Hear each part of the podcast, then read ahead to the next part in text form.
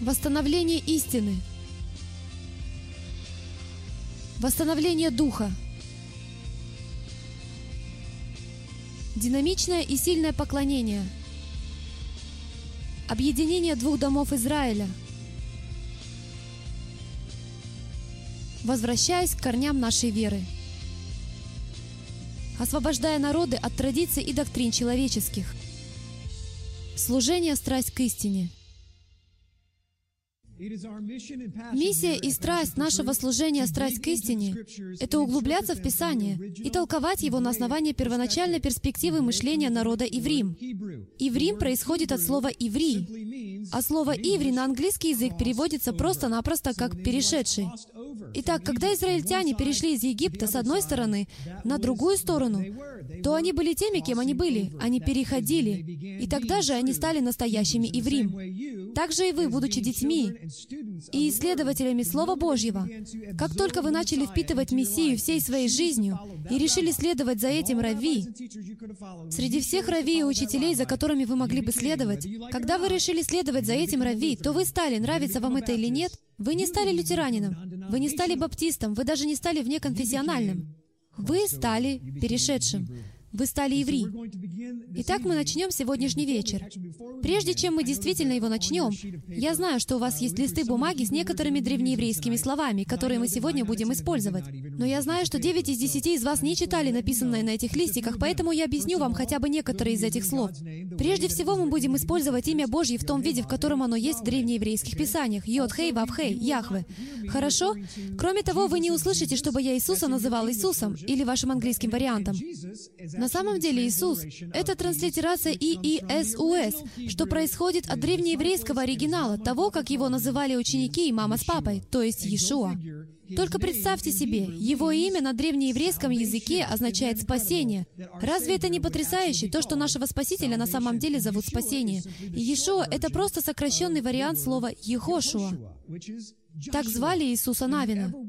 Задумывались ли вы когда-нибудь о том, почему Моисею не было позволено войти в землю обетованную? Потому что было пророчество о том, что их туда введет Егошуа, ведь он является прототипом Иешуа. Однажды Ехоша уже ввел их в землю обетованную, и в конце времен Иешуа ведет их снова. В этом заключался намек на имя нашего Спасителя. Хорошо. В течение тысяч лет наши предки рассказывали историю о Песахе с точки зрения исхода из Египта. И сегодня вечером вы, конечно же, услышите об этой точке зрения. Но две тысячи лет назад произошли радикальные перемены. За столом в триклинии. Через минуту я объясню, что это значит. Наш Мессия, Рави Ишуа, встал и изменил смысл Песаха навсегда. Песах и так уже имел огромную глубину.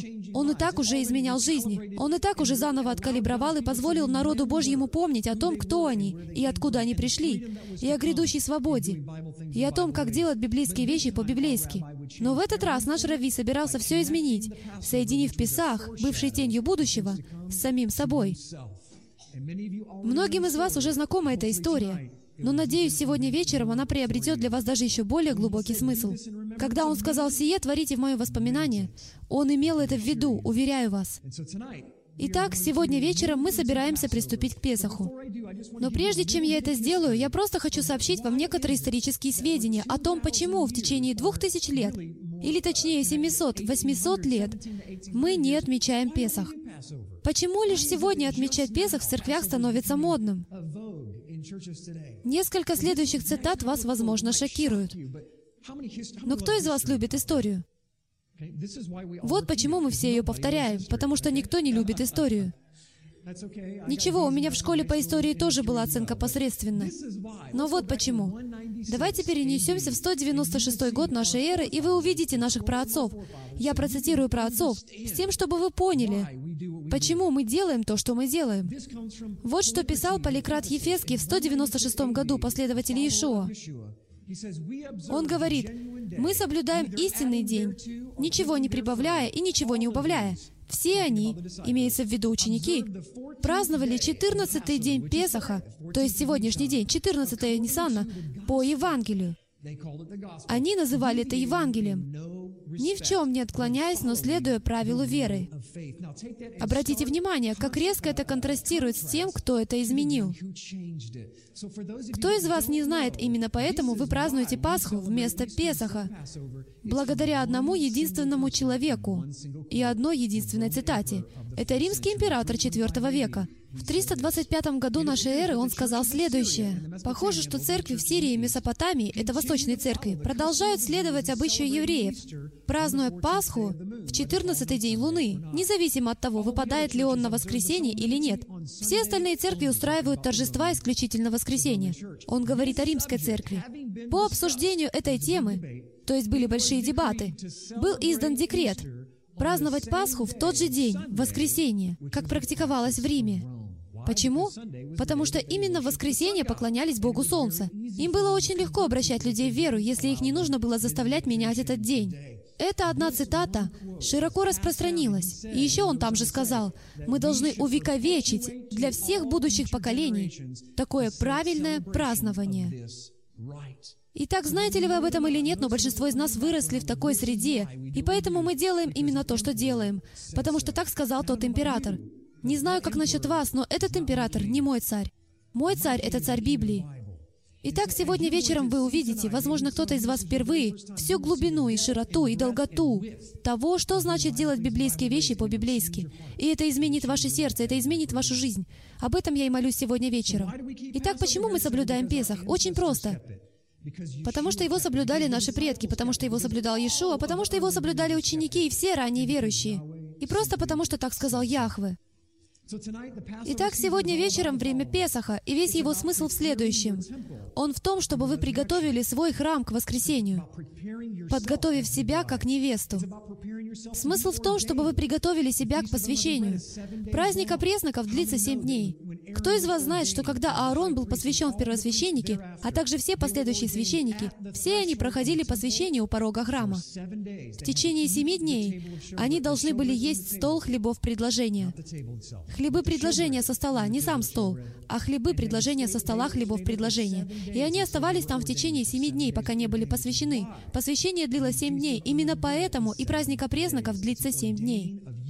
Это посвящение вас в священники и цари вашего дома. Смысл и в том, чтобы отложить в сторону свою плоть и умереть для самого себя, и с нетерпением ожидать пышного пира, который будет в то время, когда Мессия вернется. Итак, первые вещи первыми. Мы должны избавиться от квасного в своем доме, Каждая семья первого века проводила время в ожидании Песаха, и они заранее начинали избавляться от квасного в своем доме. Квасное означает попросту закваску. Это кусочек теста, оставшийся от предыдущего куска теста, который отложили в сторону и очень ценили, ведь хорошая закваска готовилась неделями, чтобы с ее помощью взошло новое тесто. И закваска в первом веке, так же как и сегодня, в духовном смысле символизирует две вещи. Она символизирует гордость, и она символизирует добавление чего-то, что приводит к гниению. Знали ли вы, что в первом веке закваска представляла собой скисший хлеб? Это было скисшее тесто. Итак, закваска — это одноклеточный организм, который поедает живые организмы и делает тесто кислым. Итак, когда Иешуа сказал «берегитесь закваски фарисейской», что он имел в виду? «Берегитесь того, что они добавляют к моему святому слову, моей святой Торе, моему учебному руководству для вас. Остерегайтесь того, что они добавляют к моим инструкциям, ведь когда они что-либо добавляют к ним, это становится похоже на одноклеточную закваску, от которой мое слово скиснет. Итак, каждый год ученики и все жители Израиля избавлялись от всего квасного в своих домах. И что у них оставалось? Чистый и священный хлеб жизни. Мессия, о котором пророчествовалось. Тора названа хлебом жизни. Он есть путь. Он назван истиной, и Он назван жизнью. Ишуа это знал. Поэтому, когда Он сказал «Я есть им путь, истина и жизнь», что Он имел в виду? «Я — Слово, ставшее плотью». Соблюдайте заповеди мои так, как я вас учил, те, которые я написал еще до того, как попал сюда, и вы получите жизнь вечную, если будете так поступать и верить в меня и мои пути. Аминь. Хорошо. Перед тем, как начать, я хочу очень быстро это объяснить. Прежде всего, они отвели мне на это только один час. Но у них нет пульта. Как бы там ни было, здесь у нас так называемый главный стол, а эти расставленные низкие столики очень похожи на те, которые вы могли бы увидеть в первом веке. И главный стол расположен почти так же, как, по мнению всех ученых, он располагался тогда. На самом деле нам в точности известно, как выглядел главный стол, потому что он назывался триклиний. Иосиф Флавий, еврейский историк первого века, говорит об этом триклинии, и в самих Евангелиях используется это же слово применительно к столу. Когда Иешуа сказал, «Пойдите, приготовьте мне есть Пасху», вы видите, что он в форме буквы «Ю». Очень важно, чтобы вы поняли, что размещаться за этим столом нужно в определенном порядке. Вы не можете сесть, где захотите. Как по-вашему, какое место почетный гость занял бы в Америке? По центру, не так ли? В наше время так размещаются короли и королевы. К нам это пришло из Англии. Мы даже не осознаем, сколько всего к нам пришло из нашего римского и британского прошлого. Но в первом веке хозяин или почетный гость занял бы абсолютно не такое место. Почему? Потому что им должно быть удобно прислуживать. Поэтому вы бы сели с левой стороны, вот здесь где сидит мой брат. На самом деле здесь не хватает еще несколько людей.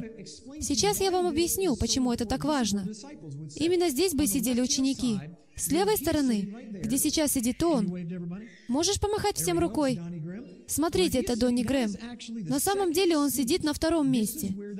Именно его занял бы хозяин или почетный гость. Здесь бы сидел и Рави Ишуа. О, как кстати, появился Иоанн. Иешуа сидит вот здесь, на втором месте. Интересно, что лучший друг хозяина всегда сидел крайним слева, вот здесь. Слева, если смотреть с вашей стороны, верно. Именно здесь бы сидел апостол Иоанн. Откуда мы знаем, что здесь бы сидел Иоанн? Кто помнит сказанное об Иоанне в Евангелиях? На самом деле Дони сидит немного правее. Если ты сдвинешься назад и облокотишься, вы оба облокотитесь. Ваши ноги, как было в первом веке, нужно разместить как можно дальше от еды, потому что они считаются самой грязной частью тела. И если ты сможешь сесть так же, как и он, вот так, именно это имелось в виду, когда было сказано, что они возлежали у стола. Вот как это выглядело. А теперь помните, в Евангелиях было сказано, что Иоанн возлежал, положив голову на грудь или лона своего учителя. Просто отклонись назад и посмотри. Нет, не ты, Иешуа. Иоанн сгибает свою руку в локте, ложится на спину и смотрит прямо в глаза своего учителя. Поэтому мы и знаем, что Иоанн сидел там в качестве лучшего друга. Еще один интересный момент. У них имелся меч. Что бы произошло, если бы в ту парадную дверь вошел кто-либо чужой? Иоанн схватил бы меч, находившийся прямо здесь, вскочил бы и встал бы на защиту своего учителя. Он бы защитил своего рави. И еще несколько основных мест расположения за столом людей в первом веке. Вот там правый край. В общем, здесь сидели лучшие из лучших. Далее люди так себе. А здесь сидели худшие из худших. Хорошо? На дальнем краю справа, в самом дальнем правом углу, были худшие места. И знаете почему? Потому что там находилось вот это. И это умывальница для ног. Тот человек был рабом или слугой, омывающим ноги. Уверяю вас, нет хуже места, в котором можно находиться, чем правый край, потому что его занимал тот, кто умывал ноги. Угадайте, кто же должен здесь сидеть? Это очень интересно, ведь у одного человека должен был быть меч. Иметь при себе меч мог только тот, кто сидел в качестве лучшего друга. Такой человек являлся телохранителем. Но меч был у Петра. Поэтому я могу предположить, что Петр вошел в парадную дверь, и всей душой он надеется, что ему предложат сесть за главный стол вместе с Рави. Могу представить себе, как Иешуа сказал, вы помните его же слова, сказанные позднее. «Будут первые последние, а последние первыми». Он сказал, «Петр, я хочу, чтобы ты сел вон там». Можете ли вы себе представить Петра с его ментальностью еврея-рыбака первого века? Скорее всего, он был не очень-то рад, услышав это. «Рави, ты что, шутишь? Я не буду там сидеть? Я же Петр, помнишь? Я камень. Алло!» Но если вы внимательно прочтете древнегреческий оригинал, то увидите, что он лишь камешек.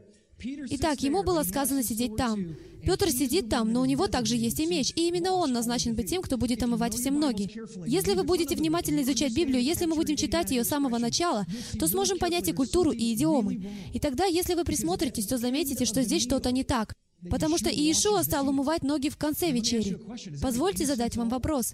Имеет ли это какой-либо смысл? Когда вы заходите в любой дом на Ближнем Востоке, то вы разуваетесь, сразу же после чего умыватель ног должен умыть вам ноги. Петр не выполнил свою работу. Это говорит о гордыне того, кто занимает это место. Он отказался помыть всем ноги. Именно поэтому после вечери Иешуа подошел сюда. Я чуть не поперхнулся, когда понял это. Ведь у многих из нас столько же гордыни, сколько было у Петра. Мы хотим делать все как надо. Мы желаем служить нашему Богу. И во имя Иисуса мы собираемся делать то, что хотим делать мы. Но вспомните, что сказал Петр, узнав, что завтра Иисуса убьют. Петр в сердцах воскликнул, «Нет, ты не умрешь. Сколько среди нас таких, верующих в Мессию, которые приняли решение служить Богу так, как нам хочется служить Ему, и следовать за Ишуа так, как нам хочется. Мы будем служить Тебе, мы сделаем это и то, все во имя Твое. А Ишуа повернулся к Петру и сказал, «Отойди от меня, ха, сатан». Почему? Потому что Петр поступал не по воле Иешуа. Он поступал по собственной воле. Это и есть определение закваски, друзья мои, в духовном смысле этого слова. Это когда вы попросту делаете что-либо по-своему. Как часто мы поклонялись Создателю по-своему? Знаете, вторая после гордыни, самая большая проблема — это страх. Страх того, чтобы поступать по воле Яхвы. Ведь если мы что-либо сделаем по воле Яхвы, что о нас подумают люди? И опять-таки это гордыня. Именно это и сказал Петр. Если я хоть чуть-чуть прикоснусь к этой умывальнице для ног, то все подумают, что я самый ничтожный человек на всей земле. Так что я отказываюсь смириться перед моим царем. Петр даже не подозревал, что сам Иешуа предоставлял ему возможность стать величайшим в царстве. Ведь истинный пастырь является попросту тем, кто умывает ноги. В Луки 22.7 сказано, «Настал же день опресноков, в который надлежало заколоть пасхального агнца. И послал Иисус Петра и Иоанна, сказав, «Пойдите, приготовьте нам есть Пасху». Они же сказали ему, «Где велишь нам приготовить?» Он сказал им, «Вот, при входе вашем в город встретится с вами человек, несущий кувшин воды. Последуйте за ним в дом, в который войдет он». Вы можете подумать, как же узнать того мужчину? Там, наверное, будет сотня человек, несущих кувшины. В первом веке кувшины носили только женщины.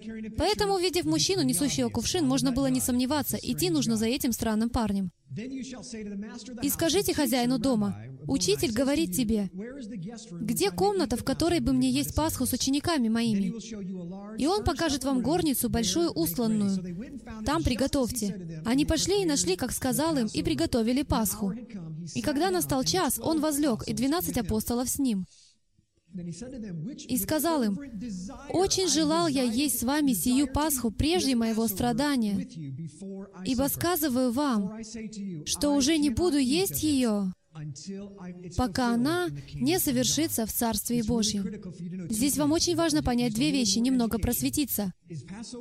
Пасха или Песах — это не день.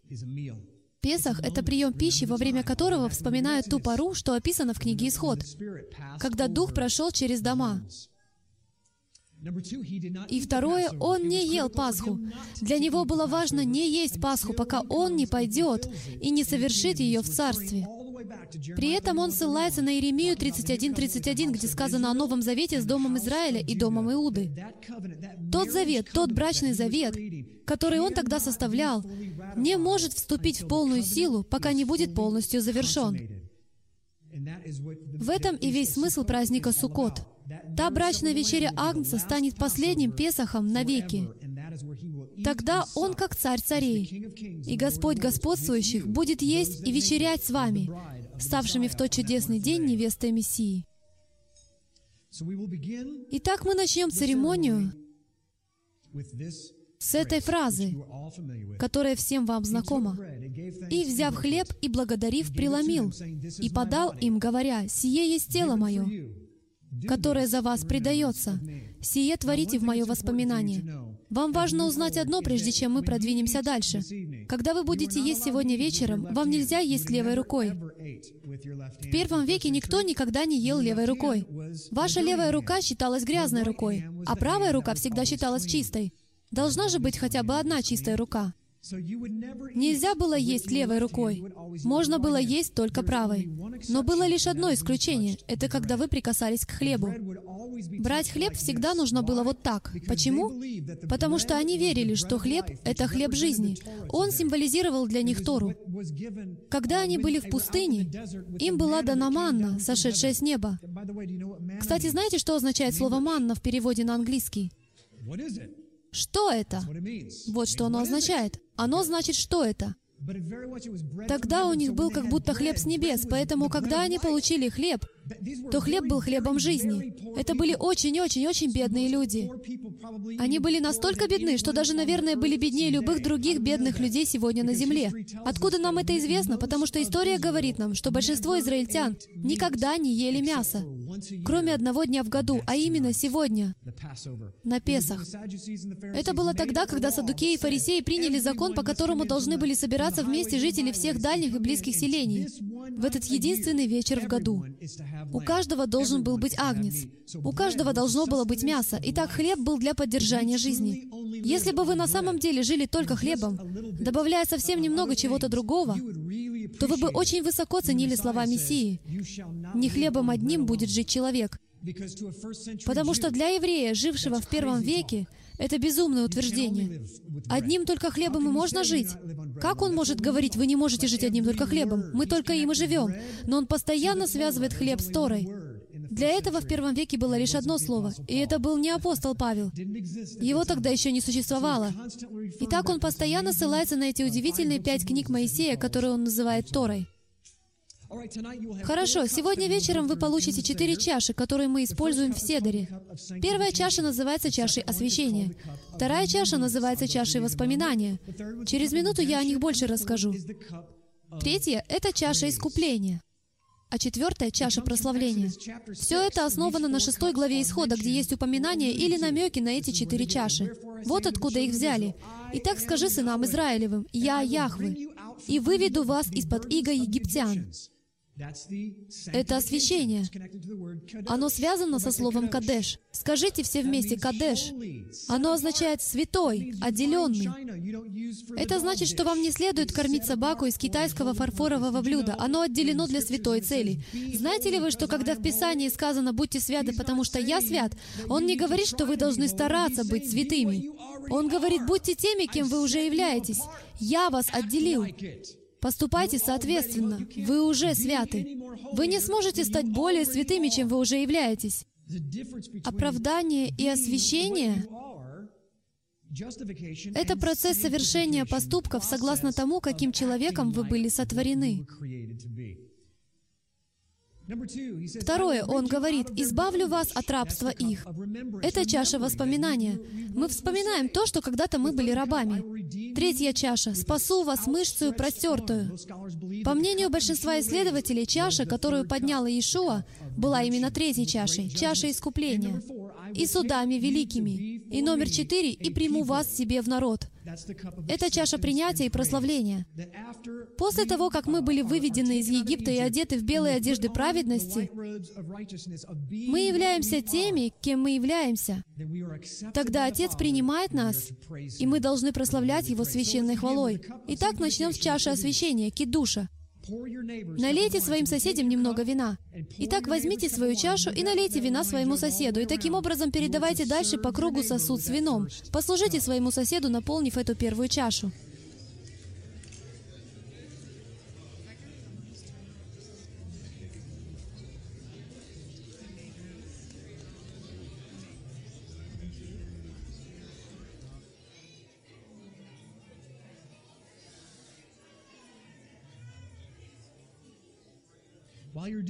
Пока вы это делаете, я понял, что забыл сказать об одном из самых важных мест в триклинии — у стола. Это место слева от Иешуа. Вот здесь. У нас слева от Дони сидит его сын. И очень пророческим является то, что у него на голове повязка. Потому что это почетный гость. Как мы можем узнать, кто здесь сидит? В первом веке на всех пирах брали хлеб, отламывали от него кусочек, обмакивали его в блюдо и давали съесть сидящему слева. Символическое значение этого поистине невероятно. Ведь хлеб символизировал жизнь. Но преломление хлеба, преломление хлеба всегда символизировало прощение, восстановление и примирение. Поэтому, когда он сказал, «Я хочу преломить с вами хлеб», то тем самым он сказал, «Я вас люблю, я хочу восстановить наши с вами отношения, я прощаю вас». Итак, угадайте, кто сидит слева от Иешуа, когда он берет кусочек хлеба и кладет его в рот сидящему от него слева. Это Иуда Искариот, друзья мои. Он кормит Иуду и тем самым буквально говорит, невероятным образом, «Я люблю тебя, я прощаю тебя, ты по-прежнему мой друг».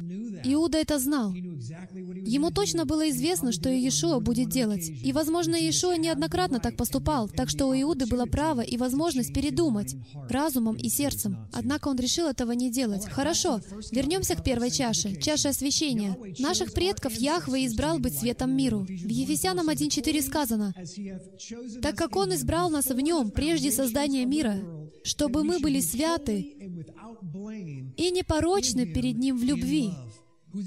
Кому он обращается? Он обращается к избранному народу. Знали ли вы, что избранный народ — это капитаны команд? Они были избраны с одним предназначением и одной миссией — взять свет, о котором часто упоминается в Писаниях как «Катори», об учебном руководстве, и донести это учебное руководство до краев земли. Почему? Потому что со времен грехопадения Адама и Евы все поступают по своему усмотрению. Они не делают библейские вещи по-библейски. Они поступают по человеческим прихотям. Они пребывают во тьме.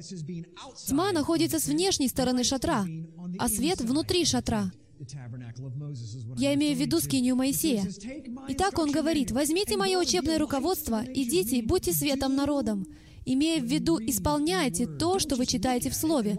Не просто посмотрите на это и уйдите, забыв, как вы выглядите. Намек, намек. Но будьте исполнителями Слова. Ведь, будучи исполнителями Слова, вы безупречно отражаете свет Отца. А свет, согласно книгам от Бытия до Откровения, это святое Слово Божье. И это святое Слово Яхве стало плотью, чтобы учить нас быть светом. Мы такие же. Мы — свет миру. Освящение означает делать святым, посвящать, освящать, отделять себя для своего Создателя, своего Рави. Это чаша или процесс, при котором человек посвящает себя тому, чтобы учиться быть святым — потому что Он свят. Во время первой чаши в Луки 22 главе 14 стихе сказано, «И когда настал час, Он возлег, и двенадцать апостолов с Ним, и сказал им, «Очень желал я есть с вами сию Пасху прежде моего страдания, ибо сказываю вам, что уже не буду есть ее, пока она не совершится в Царстве Яхвы». И, взяв чашу и благодарив, сказал, «Примите ее и разделите между собою, ибо сказываю вам, что не буду пить от плода виноградного, доколе не придет Царствие Яхвы». Итак, сейчас мы произнесем благословение над вином. Такими были чаши в первом веке. И вы можете заметить, что она не похожа на то, что искал Индиана Джонс. Возможно, именно так и выглядел святой Грааль в бедном доме. Это просто чаша. Такую чашу опускали в бочку с вином и черпали ею вино. Затем чашу брали в руки и поднимали. Итак, поднимите свою чашу вместе со мной и повторяйте за мной. Барухата Адонай Элохейну Мелеха Олам Боре Приха. Это не совсем верный перевод. Хорошо. Попробуем еще раз. Барух Ата. Адонай Элохейну. Мелеха Олам. Боре При Хагафан. Это значит следующее. «Благословен Ты, Господь Бог наш, Царь Вселенной, сотворивший плод виноградной лозы».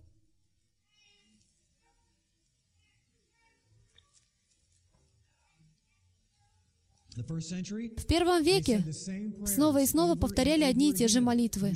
Сам Иешуа произносил эту же молитву ежедневно три раза в день.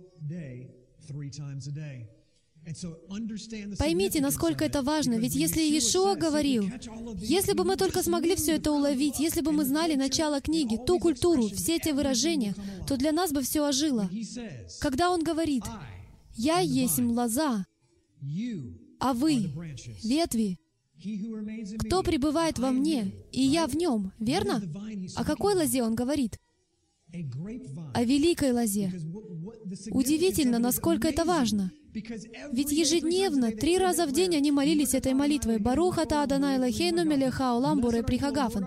«Благословен Ты, Господь Бог наш Царь Вселенной, сотворивший плод виноградной лозы». Понимаете? Он есть лоза, а мы должны что делать? Приносить плод. Поэтому Он и говорит, узнайте их. Почему? По плодам их. Так вы узнаете, пребывают ли они во мне. Потому что если они во мне, то будут приносить невероятные плоды. Не верьте им на слово, говорит Он. Лишь потому, что они говорят, что следуют за мной, еще не значит, что они следуют за мной. Ведь если в них будет двигаться Руах Агадеш, которого я пошлю, то они будут приносить тот же плод, что приношу и я.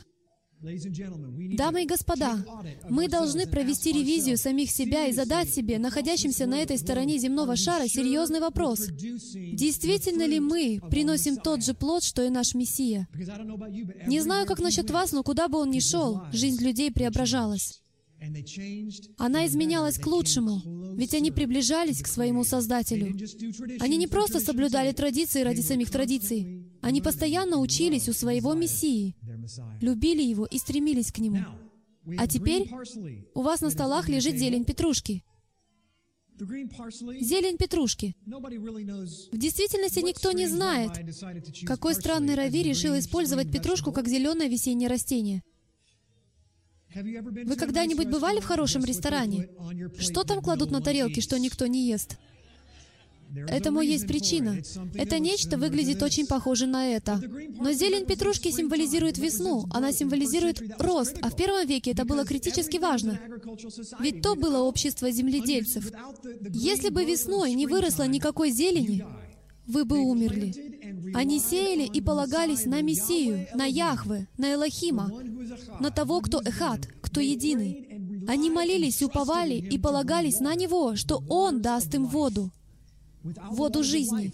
Без воды жизни можно сеять семена, но жизни в них не будет. Понимаете? Так что вы по-настоящему зависели от своего Создателя. Итак, это символизирует весенний рост. А теперь интересно, что у вас на столе стоит также соленая вода. Через минуту вы дважды обмакнете петрушку в соленую воду и съедите петрушку.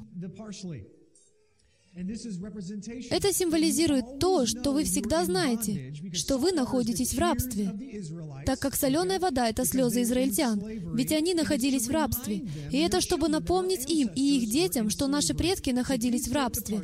Итак, возьмите, пожалуйста, петрушку, обмакните ее в соленую воду и насладитесь вкусом.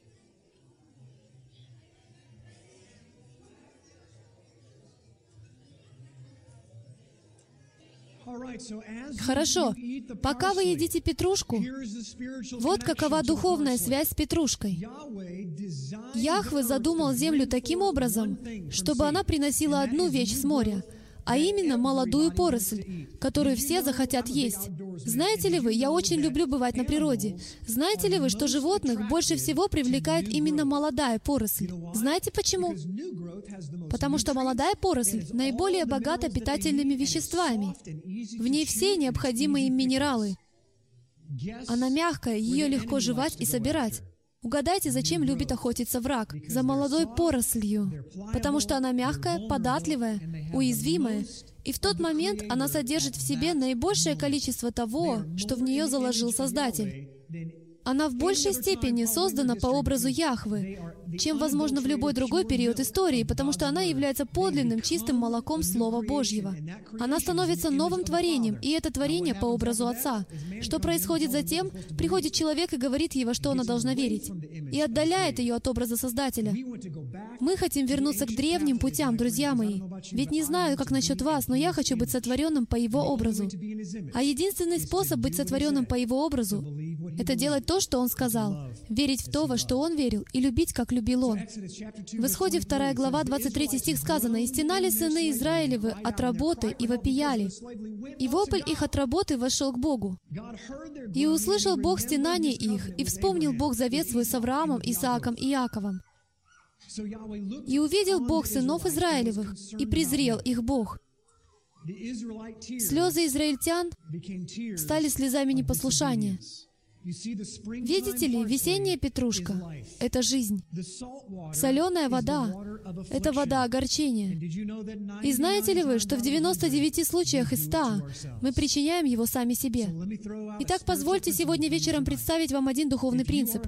Если вы огорчены, то есть я имею в виду, что в вашей жизни идет какая-то борьба, вас постигает разочарование во всем, что происходит в вашей жизни. Если вы испытываете огорчение, и у вас нет шалома, то причина этого лишь одно из двух. Что, как говорит Рави, происходит с вами? Вы либо смешали чистый дух поросли с учениями и заповедями человеческими, либо отказываетесь быть дисциплинированными своим отцом. Потому что когда вы сталкиваетесь с огорчением, это должно порождать в вас характер шалома. Если кто-то был огорчен Мессией, то если у него правильный характер и он послушен, то он будет хотеть иметь это огорчение, а в процессе будет иметь шалом. Пусть даже весь гадес обрушится на его жизнь, у него все время будет шалом, потому что он будет считать это чем? Чистой радостью. Лишь когда вы сталкиваетесь с водой огорчения, вы знаете, что приближаетесь к земле обетованной. Аминь. Аминь. Итак, люди брали свое тесто до добавления в него закваски и несли его на своих плечах, завернутым в одежду. Кто-нибудь улавливает здесь важную параллель? Они несут. Помните, они говорили, что покинули Египет без закваски. Что, как я вам говорил, символизирует закваска? Традиция и учения человеческие, которые добавляются в тесто, от чего оно скисает. Учения фарисейские, устные традиции, как их называли в первом веке. Он говорит, вы всему этому научились. И вот какое духовное послание. Вы научились в Египте всем этим вещам. Вы даже не знали, что это не мои пути. Я хочу, чтобы вы оставили их позади. Я хочу, чтобы вы взяли только мою истину. Я хочу, чтобы вы взяли лишь мою истину. Я хочу, чтобы вы обернули ее одеждой. Это приобретет особую важность примерно 1200 лет спустя, когда наш Мессия, хлеб жизни, отвергнувший устные традиции учения человеческие, был снова обвит пеленами.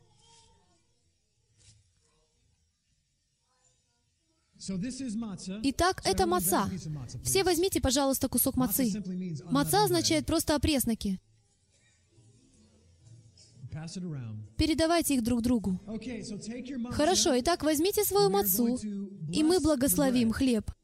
С хлебом то же самое. Никогда нельзя держать мацу одной рукой. Как я уже говорил, держать ее надо двумя руками, потому что вы относитесь к хлебу с почтением. Нельзя принимать хлеб жизни как должное. Именно поэтому, что говорит Мессия? Когда к Нему приходят дети, Он говорит, «Пустите их приходить ко мне», и обнимает их обеими руками. Это момент священного поцелуя. Если вы свяжете значение хлеба жизни, как Мессии, то сам Яхвы через Сына Мессию дает нам намек на физические вещи в жизни, что нельзя держаться за Мессию лишь одной рукой. Вы не можете просто сказать «я верю в Бога». Вы не можете просто сказать «я как бы верю в Его постановления», «я как бы хожу в церковь и читаю Библию». Уверены ли вы, что держитесь за Мессию не одной рукой? Потому что Создатель Вселенной требует вас. Только Ему известно, кто состоит в Его семье, Его мишпаха, те, которые приходят и берутся за Него двумя руками, обнимают Его за плечи и целуют Его священным поцелуем. Вы много раз можете увидеть, как они берут хлеб, целуют хлеб. И значение этого в том, о чем я вам только что упомянул. Итак, сегодня вечером мы поднимем наш хлеб и повторим схожую молитву. Итак, повторяйте за мной. Барухата. Ата Адонай. Я уже перепутал эти фразы. Хорошо, начнем сначала. Барух Ата. Адонай Элохейну. Мелех Халуам. Хамаци. Лехем. Мин Хаарец. И они поднимали взор к небесам, не закрывая глаза, так как верили, что смотрят прямо в глаза своему Отцу. И они говорили, «Благословен Ты, Господь Бог наш, Царь Вселенной, вырастивший хлеб из земли». Можете переломить хлеб. Это было круто. Строго говоря, в первом веке вы бы отломили кусочек и передали соседу слева. Так что, если хотите, можете это сделать. Если же вы типичный американец, боящийся микробов, то можете не делать.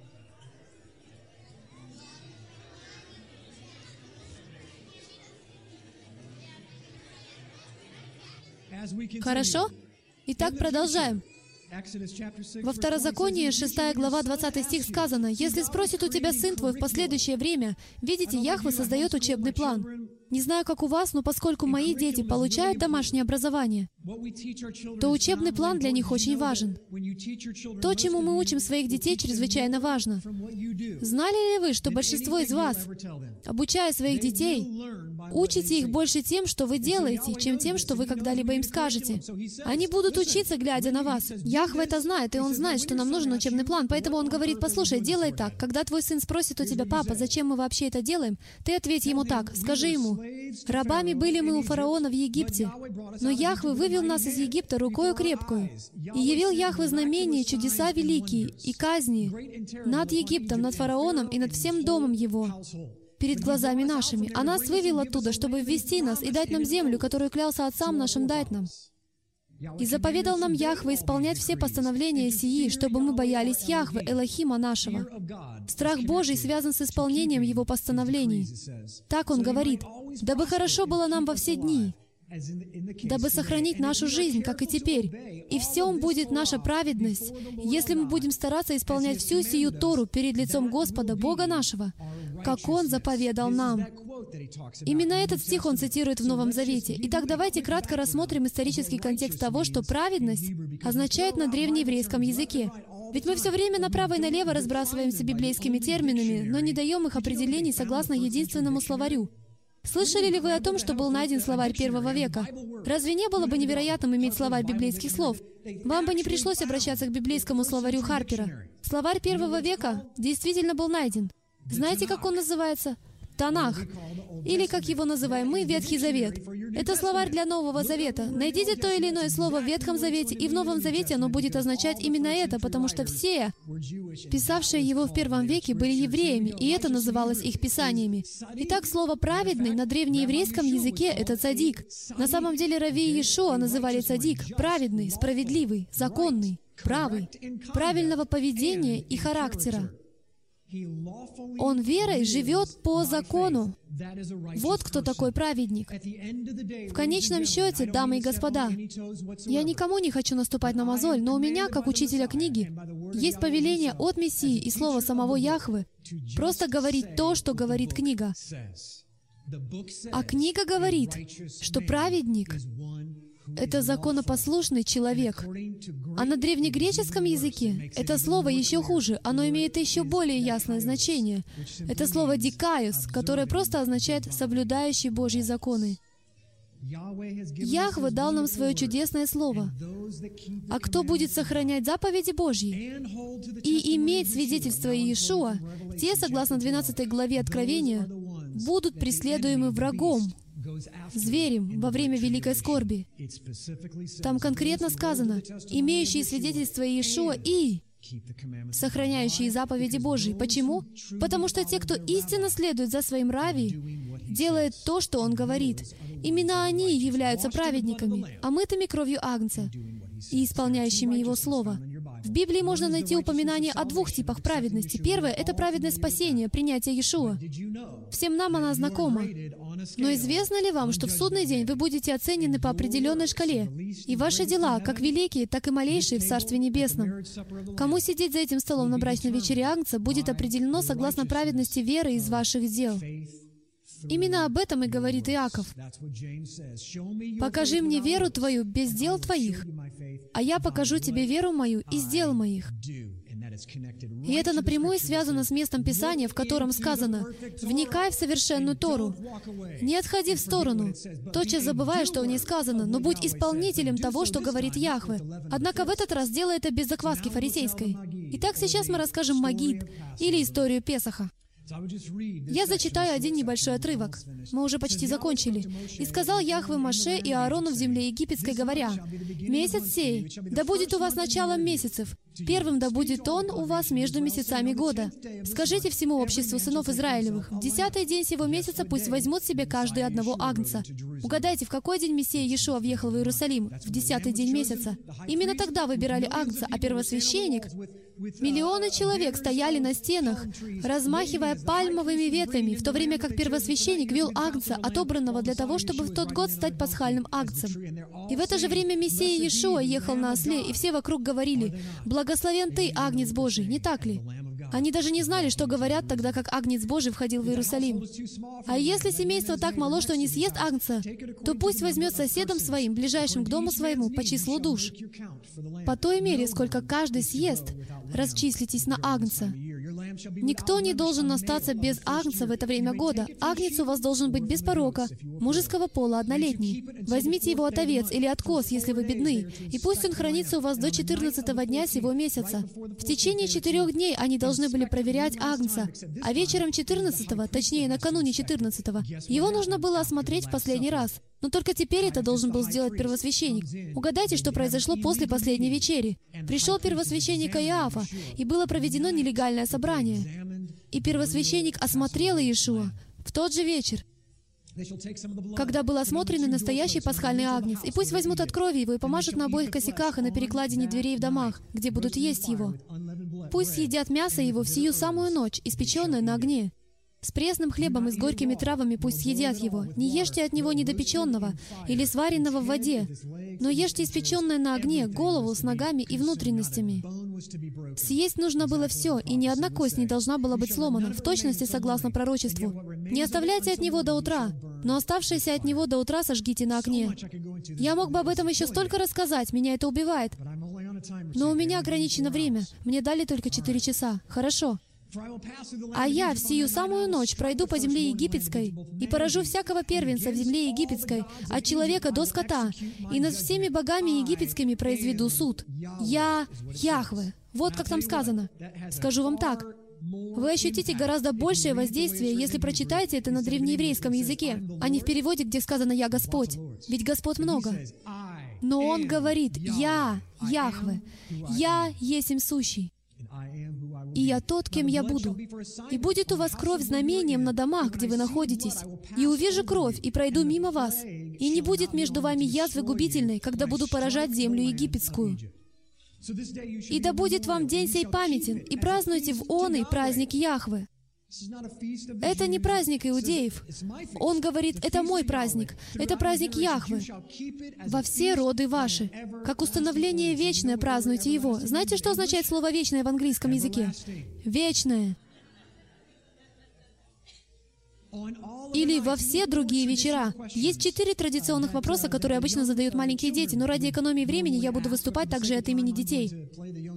Они говорят, во все другие вечера мы едим разный хлеб, какой только захотим. Почему же в этот вечер мы едим только пресный хлеб? Это один из четырех главных вопросов, которые задают дети, потому что они любознательны. Почему мы не едим обычный хлеб? И на это отец может ответить примерно так. «Сынок или доченька, сегодня мы не едим квасный хлеб, потому что нашим предкам было сказано оставить закваску позади. Вообще-то у них даже не было времени, чтобы захватить с собой закваску, поэтому они бежали из Египта без закваски. А закваска символизирует грех, гордыню, высокомерие. Но самое главное, она символизирует всех тех нехороших людей в Иерусалиме, которые учат нас традициям и учениям человеческим. Поэтому мы хотим вернуться к святой истине в этот временной период. У наших предков даже не было времени, чтобы захватить с собой закваску. Поэтому мы и напоминаем себе о том, что сделали наши предки. Во все другие вечера, это второй вопрос, мы едим всевозможные овощи. Почему же сегодня вечером мы едим только горькие травы? Ответ на этот вопрос может быть очень похож на предыдущий. Наши предки находились в рабстве в Египте. Им было горько, у них была тяжелая жизнь. Тебе, сынок, кажется, что наша жизнь тяжелая, но представь себе, каково каждый день просыпаться от удара кнутом по спине и идти что-то строить для египтян. Кстати, духовная... Извините, мне так трудно сдержаться, чтобы не начать проповедовать, но есть духовная связь этого вопроса о рабстве в Египте с закваской фарисейской. Что именно строили израильтяне? Они строили дома, инфраструктуру и систему Египта. Это связано с современной религиозной системой. Откуда мы это знаем? Потому что он проводит знак равенства между Египтом и системой религии. И он говорит, «Выйди от нее, народ мой». Когда вы служите мне, вы, сами того не осознавая, на самом деле можете служить и созидать Царство человеческие. Тем самым вы строите религиозную систему, которая держит вас в рабстве. Как мы можем это доказать? Очень просто. Я не учился в колледже и воспринимаю Слово Божье таким, каким оно записано. По плодам их узнаете их. Позвольте задать вам вопрос. В каком состоянии ваш брак? Какие у вас отношения с детьми? Служат ли они Господу? Знаете ли вы, что более 75% молодых людей, которые до поступления в колледж считали себя христианами, к окончанию первого курса отрекаются от Мессии? Это пугающая статистика. И у меня была возможность пообщаться с сотрудником организации Campus Crusade for Christ в Сент-Луисе. И он сказал, что дела обстоят еще хуже, так как 19% из оставшихся 25% вообще не могут утверждать, что умри они сегодня, они были бы воскрешены в судный день. Другими словами, они даже не уверены и не могут даже доказать, что они спасены. Из оставшихся 25%, дамы и господа, мне совсем не хочется цитировать Библию для описания нашего нынешнего состояния, но это единственный стандарт, который у нас есть. В Библии сказано, что если мы будем делать библейские вещи по-библейски, то наши дети не будут отходить от Бога. Итак, по-видимому, проблема в нас. Ведь, уверяю вас, она не в нем. Его слово вчера, сегодня и вовеки тоже. Поэтому, если бы мы в действительности не находились в рабстве, то у нас были бы восстановлены взаимоотношения. Наши дети не отпадали бы от веры. Но, к сожалению, как я считаю, основываясь на Писании, на том, что в Библии сказано о плодах, мы пребываем в плену египетской религиозной системы, которая приносит мирские плоды. Строится система, которую Яхве никогда не создавал. Я не придираюсь, а лишь привожу вам свое скромное наблюдение. Тогда как в моей Библии сказано, что мы должны приносить жизнь. Если мы совершенные представители света, то должны излучать только свет. Аминь? Аминь. Мы должны вернуться к свету. Для начала зададим вопрос. Не может ли быть такого, чтобы я был не так уж и связан с Богом, как мне кажется. Я не имею в виду, что это вопрос спасения. Это вопрос праведности. Действительно ли я приношу тот же плод, что и мой царь? Вопрос номер три. Во все другие вечера мы обмакиваем овощи в соленую воду только раз. Почему сегодня мы обмакиваем их дважды? Имеется в виду то, что вы два раза обмакиваете петрушку в соленую воду, после чего съедаете ее. И это связано с обучением детей принципу. «Сие творите, творите сие, в мое воспоминание. Когда мы учим своих детей, но при этом смешиваем истину еще с чем-то, то что происходит? Мы плачем. В нашу жизнь приходит огорчение. Поэтому нам не следует бояться есть то, что просто сырое. Знаете ли вы, что самая полезная пища сырая? И это неспроста. Я постоянно об этом учу свою паству. Все, что вы видите в физическом мире, содержит послание о мире духовном. А что есть в духовном, то есть и в физическом. В Библии сказано, что сначала физическое, а потом духовное. Все, что Он нам дает, предназначено для духовного послания. Он говорит, что если вы будете есть органические продукты, выращенные без пестицидов, намекаю, намекаю, то это принесет исцеление вашему организму. Таким же образом, когда мы что-то добавляем, откуда вообще берутся пестициды? От людей. Он пытается нам сказать, перестаньте что-либо добавлять к тому, что я сотворил, и вы будете здоровы. Что мы сегодня видим? Возврат к органическим продуктам. Это своего рода фанатизм. Массовое движение сторонников органической пищи. Я сам люблю органическую пищу, однако не ем шоколад. Я считаю, нужно во всем соблюдать равновесие. Но если серьезно, задумайтесь об этом. Идет огромная волна людей, которые возвращаются к натуральным продуктам. Разве вы не замечаете в этом духовного послания? Яхве никогда не прекращает говорить. Знаете ли вы, что Он говорит всегда? Он хочет вам что-то сказать. Одновременно началось революционное движение по возвращению к натуральным продуктам, и это невероятное движение и в Рим, по возвращению к библейским естественным вещам, бывшим еще до добавления пестицидов. И это так поразительно, потому что результаты и плоды говорят сами за себя. Восстанавливаются взаимоотношения. К родителям возвращаются дети. Когда мы делаем то, что нам говорит Яхве. Во все другие вечера мы едим сидя. Почему же сегодня мы едим полулежа? Знаете ли вы, что полулежа ели только богачи? Мы богаты в Мессии. Сегодняшний вечер не такой, как остальные, потому что сегодня мы будем вспоминать то, что для нас совершил Яхве. И однажды мы вновь будем вкушать эту пасхальную вечерю вместе со всеми святыми, которые были до нас и будут после.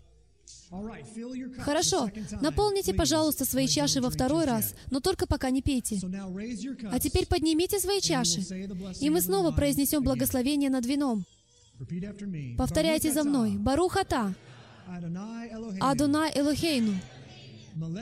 Мелеха Олам. Боре. При. Хагафен.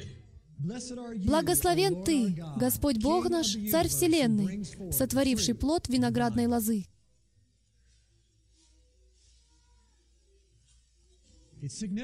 Очень важно, что когда наш Мессия, Рави Ишуа, сказал, «Сие есть тело мое, сие есть кровь моя», Он тем самым сказал, «Если вы знаете Тору, если вам известно начало книги, то в Торе сказано, что жизнь в крови».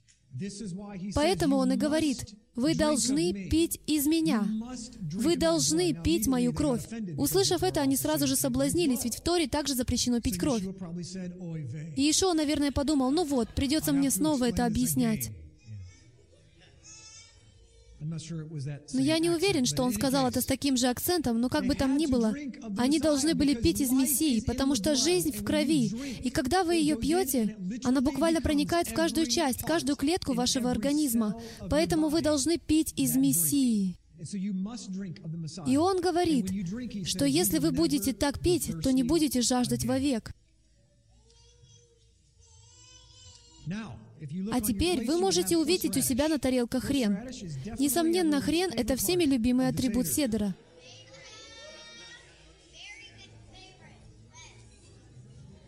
Если вы возьмете кусочек мацы и положите на нее хрен, только хрен, пока вы это делаете, я вам скажу, если хотите в полной мере испытать на себе действие Песаха, то кладите хрена побольше. Это можно делать только раз в году. У нас тут есть Терри Стайерс, он пожарный. Поэтому, если у кого-то загорится пожар во рту, он о вас позаботится.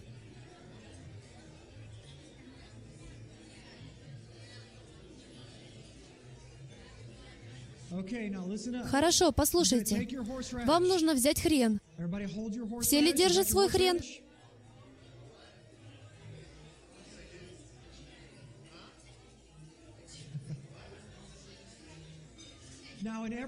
Во время каждого седера празднование проходит несколько иначе.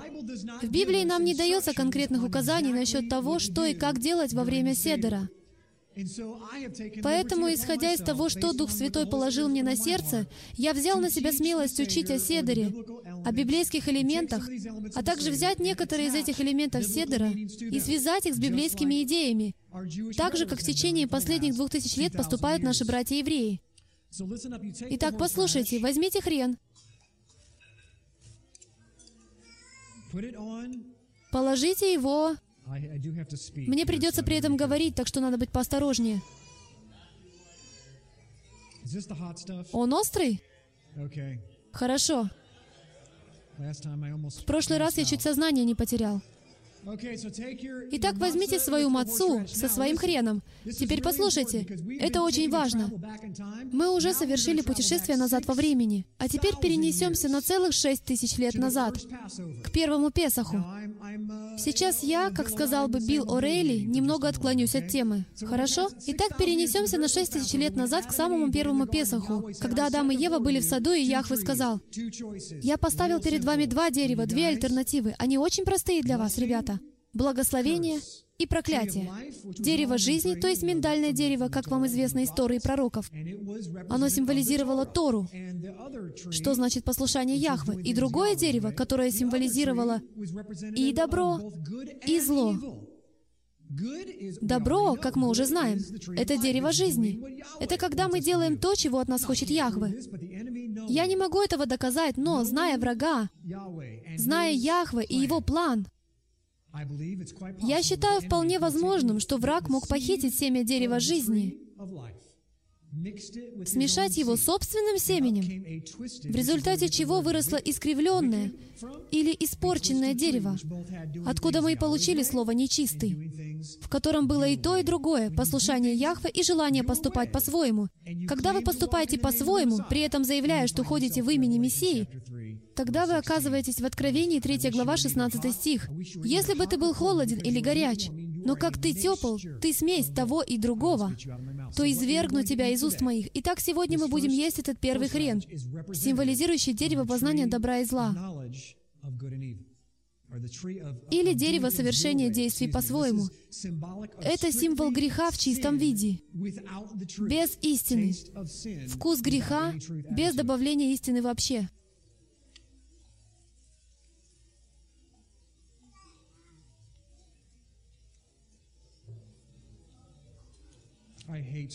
Я ненавижу грех.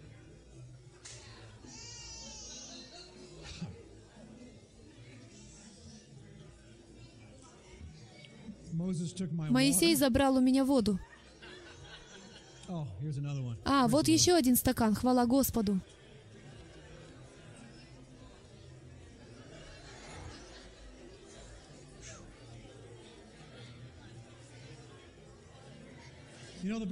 Знаете, что самое печальное во всем этом?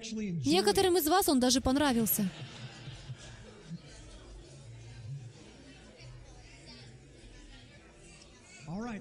Хорошо. Итак, хрен символизирует наш грех в чистом виде, без истины. А еще он символизирует строительный раствор, которым израильтяне закрепляли кирпичи, строя пирамиды и другие сооружения. Они использовали кирпичи и строительный раствор, Хрен символизирует этот раствор и тяжкий рабский труд. В нем нет никакой примеси истины. Далее мы действительно попробуем на вкус то, что пробовала Ева, когда вкусила от дерева познания добра и зла. Итак, возьмите еще один кусочек мацы и положите на него хрен, но также положите еще и харасет. Строительный раствор для кирпичей. Традиции и учения человеческие, смешанные с истиной.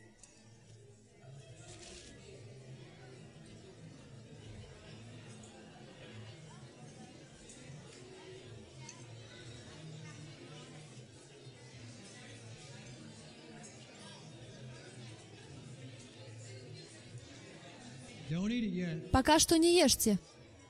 Мы должны испытать это вместе. Окей. Итак, вы взяли харасет, блюдо из яблок и корицы, очень сладкое. Более того, в первом веке, когда они преподавали Тору детям, которые не могли еще ни читать, ни даже говорить, ребенка сажали на колено, держа свиток Торы. Затем брали мед и мазали медом губы ребенка. В некоторых еврейских семьях до сих пор так делают. Это потрясающий физический образ или символизм. Ведь таким образом они стараются сказать, что Тора или наставления Яхвы сладкие. Они как мед у вас на устах. Мы даже поем песни с такими словами, не так ли? Итак, харасет сладкий, а хрен нет. Сейчас мы в образе дерева познания добра и зла. Можете его попробовать.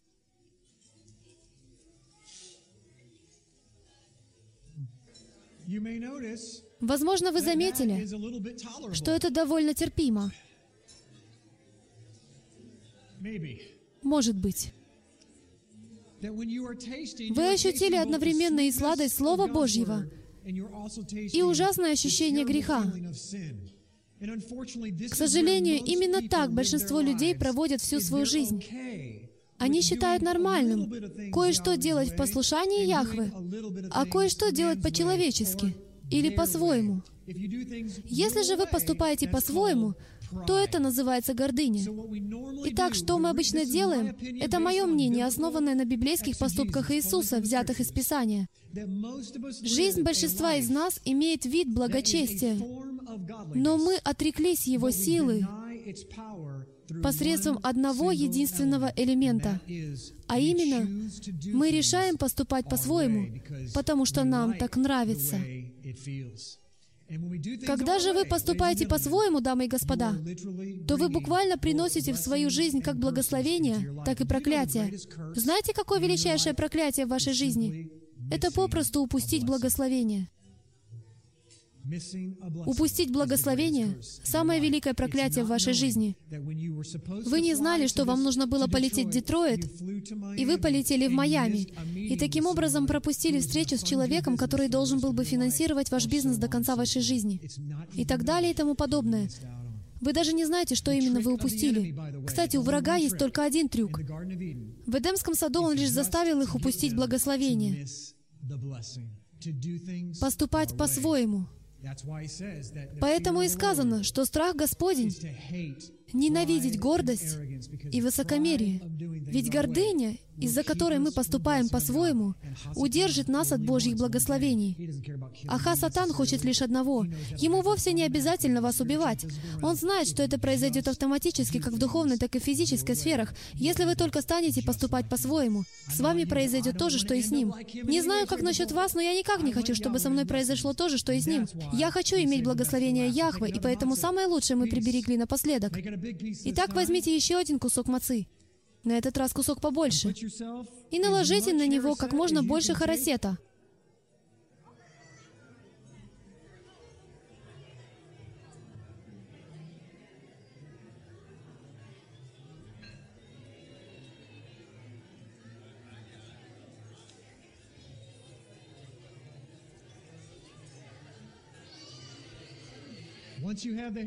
Когда вы наложите на него харасет,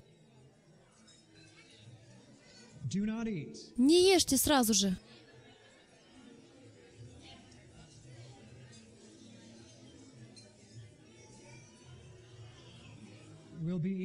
Мы будем это есть минут через десять. Сразу всех предупреждаю. Этот кусок особенный. Его нельзя есть на ходу. Нам нельзя есть его по собственной воле. Он благословен. Это дерево жизни, друзья мои. Оно находится на хлебе жизни. Хлеб жизни — это сам Мессия. А Мессия держит свое слово. Он — Тора, ставшая плотью. Слово, ставшее плотью, жизнь, истина, путь. Он сказал, «Едущий Меня никогда не погибнет, но будет иметь жизнь вечную». Итак, мы благословим этот хлеб соответствующими словами. Повторяйте за мной. Барухата, Адонай Элохейну, Мелеха Олам, Хамоци Лехем, Мин Хаарец. Благословен Ты, Господь Бог наш, Царь Вселенной, взрастивший хлеб из земли.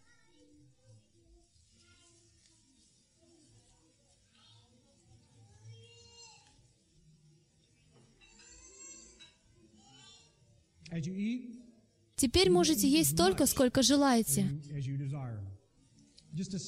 Для тех, кто не знает, я лишь замечу, что вы слышали, как я сказал «хамоц лехем». Слово «лехем» с иврита переводится как «хлеб». Позвольте произнести еще одно слово. И если вы хорошенько прислушаетесь, то сможете догадаться о его значении. Бет-лехем. Вифлеем. Слово Бейт-Лехем на иврите состоит из двух слов. Бейт, которое означает дом, и Лехем — хлеб. Когда Иешуа сказал «Я есть им хлеб жизни», эти слова имели такой глубокий и разносторонний смысл, дамы и господа. Он родился в доме хлеба. Что это значит? В Вифлееме, левитском Вифлееме, выпекали хлеб для стола хлебов предложения во святилище храма.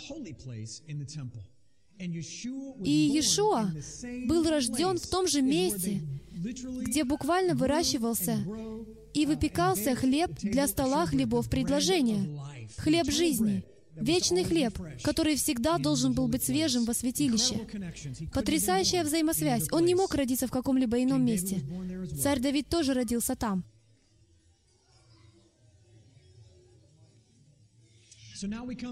Итак, теперь переходим к последней чаше перед нашей вечерей сегодня вечером, перед обедом. Третья чаша, чаша искупления. Пожалуйста, наполните третью чашу, если вы еще этого не сделали. Иешуа взял проклятие на свои рамена, понес наказание за всех нас, нарушивших Его совершенный закон, и пригвоздил все наши грехи ко кресту.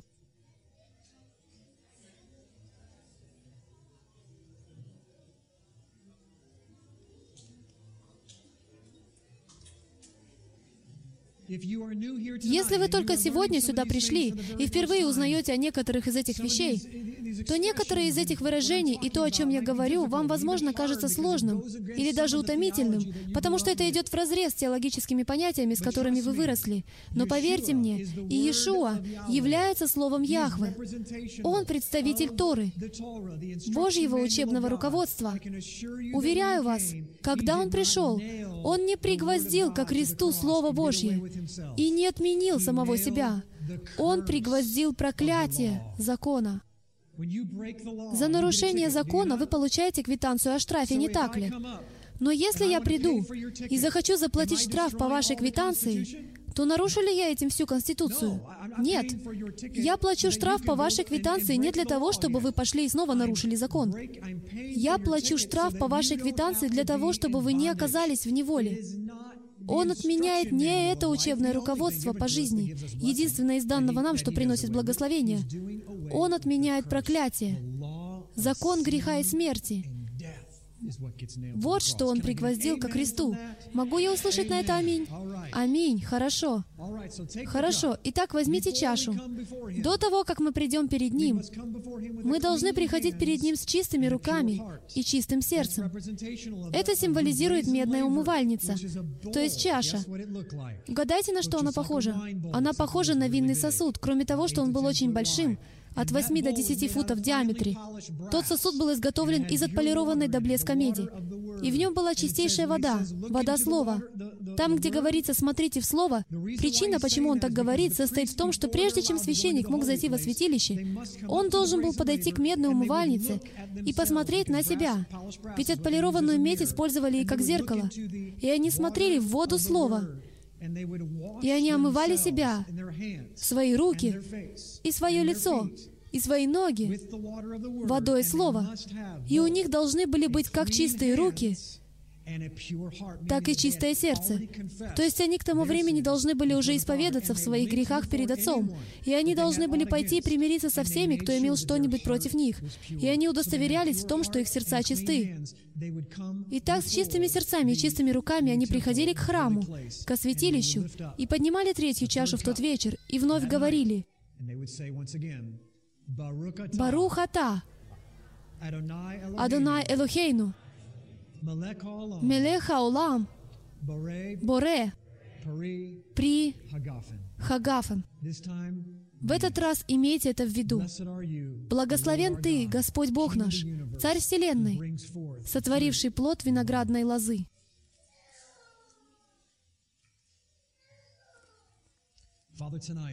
Отец, возьми это вино сегодня вечером. Возьми этот хлеб, символизирующий кровь Сына Твоего, и Его тело, Отец, оплодотвори каждую клеточку в наших телах, чтобы нам воспроизводить жизнь, смерть, погребение и воскресение Господа нашего. Научи нас, Отец, тому, как умереть для нашей плоти, умереть для нашей гордыни, с тем, чтобы, когда мы будем правы, и мы будем знать, что мы правы, и вступим в спор со своими супругами или друзьями, или с кем бы то ни было еще, чтобы мы просто исполнили заповедь Твою — умереть, чтобы мы смирились перед нашими ближними и перед нашим Богом, перед Тобой, Яхве, Элохим, Великий Адунай, Отец, мы прославляем и благодарим Тебя за то, что мы имеем возможность получить искупление посредством Сына Твоего, Иешуа Хамашиах, Иисуса, нашего Мессии. Благослови остаток этого вечера, и пусть все скажут Аминь. А теперь пора праздновать. Аминь. Аминь. Наслаждайтесь пиром. Еще одно перед тем, как начать пировать. Сейчас мы вас отпустим, но позвольте вам сказать еще кое-что перед торжественным обедом. Это нечто очень важное, так как мы к этому еще вернемся. В каждом еврейском доме было три куска хлеба, отделенных друг от друга тремя льняными лоскутами с внутренней стороны. Они просовывали руку вовнутрь, брали среднюю мацу, если я смогу ее найти. Они вытаскивали среднюю мацу. И когда они благословляли хлеб, помните, я разломила ее надвое. Одну половину съешьте со своим соседом, а другую половину следует завернуть в полотно. Мне даже не нужно говорить вам, в чем духовное значение этого. А затем они, сегодня вечером это делают во всех еврейских домах по всему миру. Они заворачивают ее в полотно, после чего идут и прячут ее, еще до обеда. Она называется афикоман. А после обеда дети будут искать этот афикоман, которое олицетворяет Мессию, Его тело, завернутое в полотно, погребенное и скрытое на три дня. А три дня спустя мы ищем. От вас требуется искать Его, ведь Он никому не навязывается. Поэтому Он и сказал, «Если взыщете Меня, то найдете Меня». Когда вы найдете Его, то получите потрясающий подарок. Ребенок возрастом до 10 лет, нашедший афикоман, получит подарок. Итак, давайте помолимся и будем вкушать пищу и благодарить нашего Отца. Ава, мы приходим перед Тобой и благодарим Тебя за то, что Ты предоставил нам плод виноградной лозы и хлеб из земли. Ты дал нам Твое Слово о том, что если мы будем всего лишь слушаться Тебя, всем своим сердцем, разумением, душой и крепостью, если мы будем возвращать Тебе то, что Твое, то Ты обещаешь обеспечивать нас. Отец, забери нас из этой земной проклятой системы, в которой мы мусорщики, и помести нас в такое место, где мы будем в Эдемском саду, и где Ты будешь нас всем обеспечивать, а все, что будем делать мы, это ухаживать за Ним. Дай нам наше наследие, то есть наследие для тех, кто следует за Тобой всем своим сердцем, разумением, душой и крепостью. Благодарим Тебя за эту пищу и за тех, кто ее приготовил. Во имя Ишуа, и каждый сказал «Аминь» и «Аминь». Вот в чем суть. Когда Иешуа после вечери, он встал после вечери, снял с себя верхнюю одежду, взял полотенце и припоясался.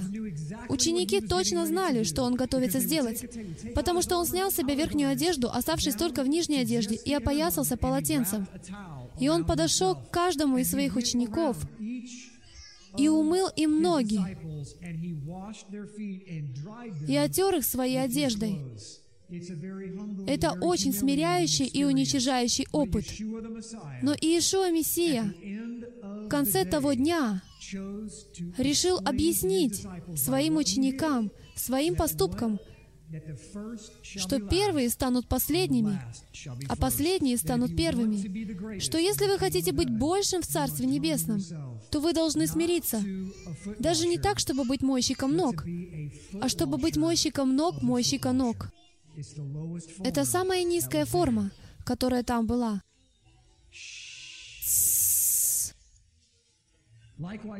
Также и чашу после вечери. Итак, если вы нальете себе последнюю чашу, четвертую чашу, то это чаша принятия, чаша прославления.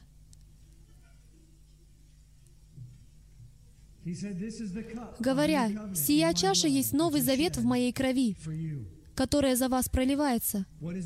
Что такое Новый Завет?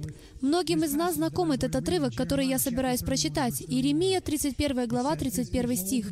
Здесь сказано, «Вот наступают дни, говорит Яхве». Послушайте очень внимательно. «Когда я заключу Новый Завет с кем? С Домом Израиля, с Северным Царством, с десятью северными коленами, и с Южным царством, с домом Иуды.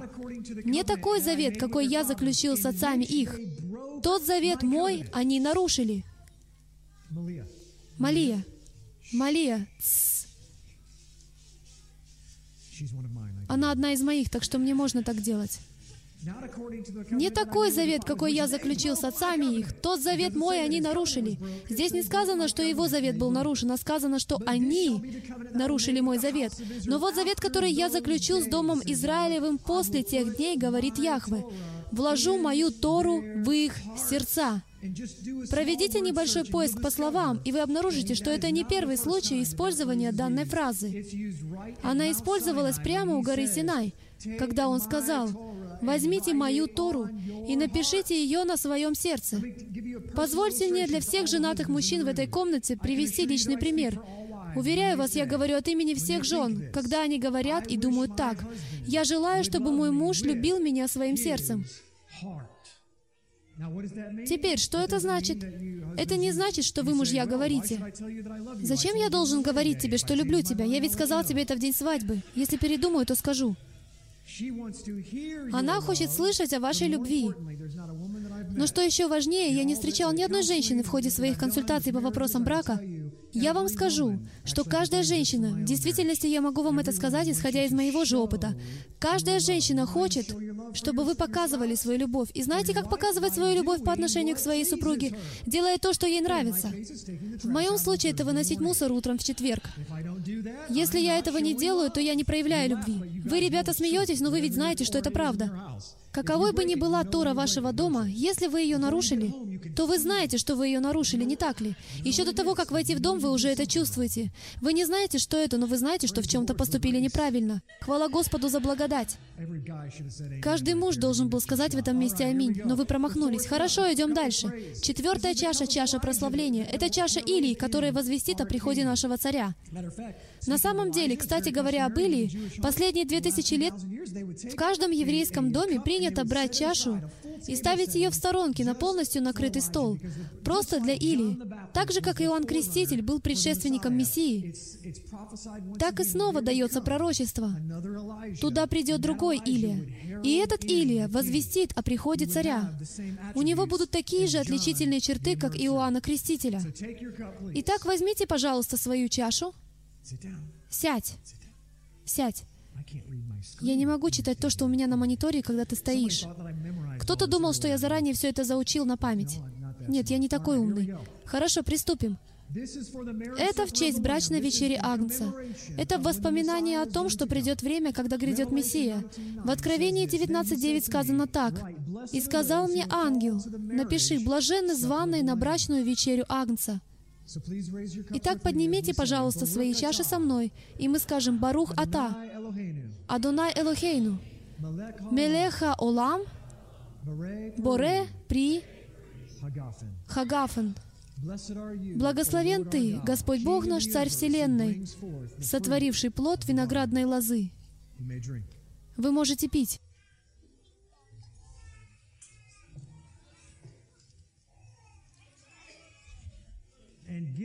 И завершение седера эта чаша является чашей хвалы, которая означает, что вы прощены. Вы прощены. Аминь. Не могли бы вы встать в этот вечер со мной, пока мы завершаем этот час? Когда заиграет музыка, не могли бы вы присоединиться ко мне в прославлении Отца? Неважно, знаете ли вы эту песню или нет, пожалуйста, присоединяйтесь ко мне. Надеюсь, компьютер работает. Если нет, то эта песня будет исполнена акапелла. Компьютер работает? Ага, компьютер работает. В завершении каждого седера мы говорим, в этом году в Америке, а потом вы, ребята, говорите, в следующем году в Иерусалиме. Ведь когда наш Мессия грядет, дамы и господа, то Он придет в одно место. Он возьмет своих людей, даст им их наследие земли, и мы будем править и царствовать из Иерушалайма тысячу лет.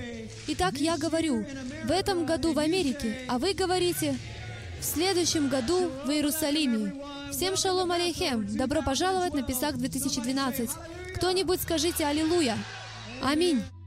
Служение стрелы Ефраима существует только благодаря пожертвованиям верующих, как вы. Чтобы обеспечить выживание этого служения, пожалуйста, посетите нашу страницу «Помощь» на www.ephraimzeros.com. Нам нужна ваша поддержка.